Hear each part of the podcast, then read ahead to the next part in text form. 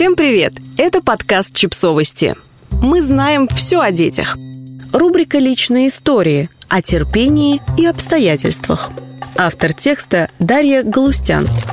Вы когда-нибудь задумывались, почему нам порой так сложно озвучить решение, которое мы подсознательно уже приняли – Кому не случалось попасть в ситуацию, когда что-то не нравится, а признаться в этом стыдно? Так сложно сказать «нет», хотя это стоит сделать. Мы стесняемся обидеть человека, размышляем, а что обо мне подумают, если я откажу. И в конечном итоге делаем то, чего делать не хотим. Думаем обо всех, кроме себя.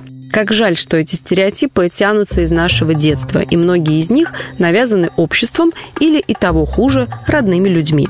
В итоге мы привыкаем делать то, что не хотим, миримся с тем, что уже произошло, и думаем, что менять это как-то уже поздно. На эти размышления меня натолкнул недавний случай. Казалось бы, не случилось ничего особенного, но именно из-за этого ничего особенного мне захотелось написать текст. Ко мне в гости приехала близкая подруга, с которой мы дружим уже 16 лет, хотя давно уже не живем в одном городе. За эти годы я успела закончить университет, выйти замуж, развестись, пожить в другой стране, не сойти с ума от скуки во время пандемии и, главное, все это время заниматься любимой работой, и даже не одной. У нее все было примерно так же, кроме выйти замуж, развестись, заниматься любимой работой.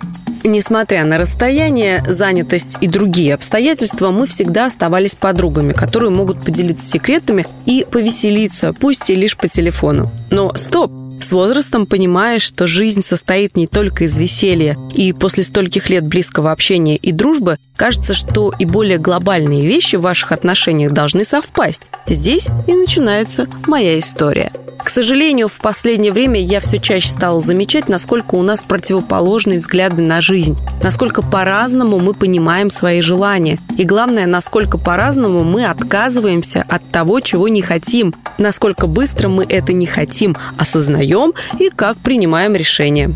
Итак, любимая подруга приехала меня навестить. Мы прогулялись по городу и решили посидеть в баре. Выбор оказался неудачным. Глядя на изрядно подвыпивших и не совсем адекватно ведущих себя людей вокруг, грохочущую музыку из 90-х и явный запах каких-то старых труб в зале, странно для приличного, казалось бы, заведения в центре Москвы, я деликатно предлагаю уйти в другое место, на что получаю ответ. «Да ладно, мы ведь уже пришли, давай посидим, все равно мы ненадолго». Что тебя так раздражает? Я еще раз попыталась объяснить. Ладно, музыка и все остальное, но этот запах старых труб. Тут даже невозможно дышать. На что получила удививший меня ответ. Ну да, запах есть. Но ничего, принюхаемся. Вот это «принюхаемся» или другими словами «потерпи» многим из нас мешает жить. Очень жаль, что многие из нас настолько не верят в свои силы, что готовы принюхиваться даже тогда, когда ничего не стоит просто взять и уйти. Многим из вас в детстве говорили «терпи».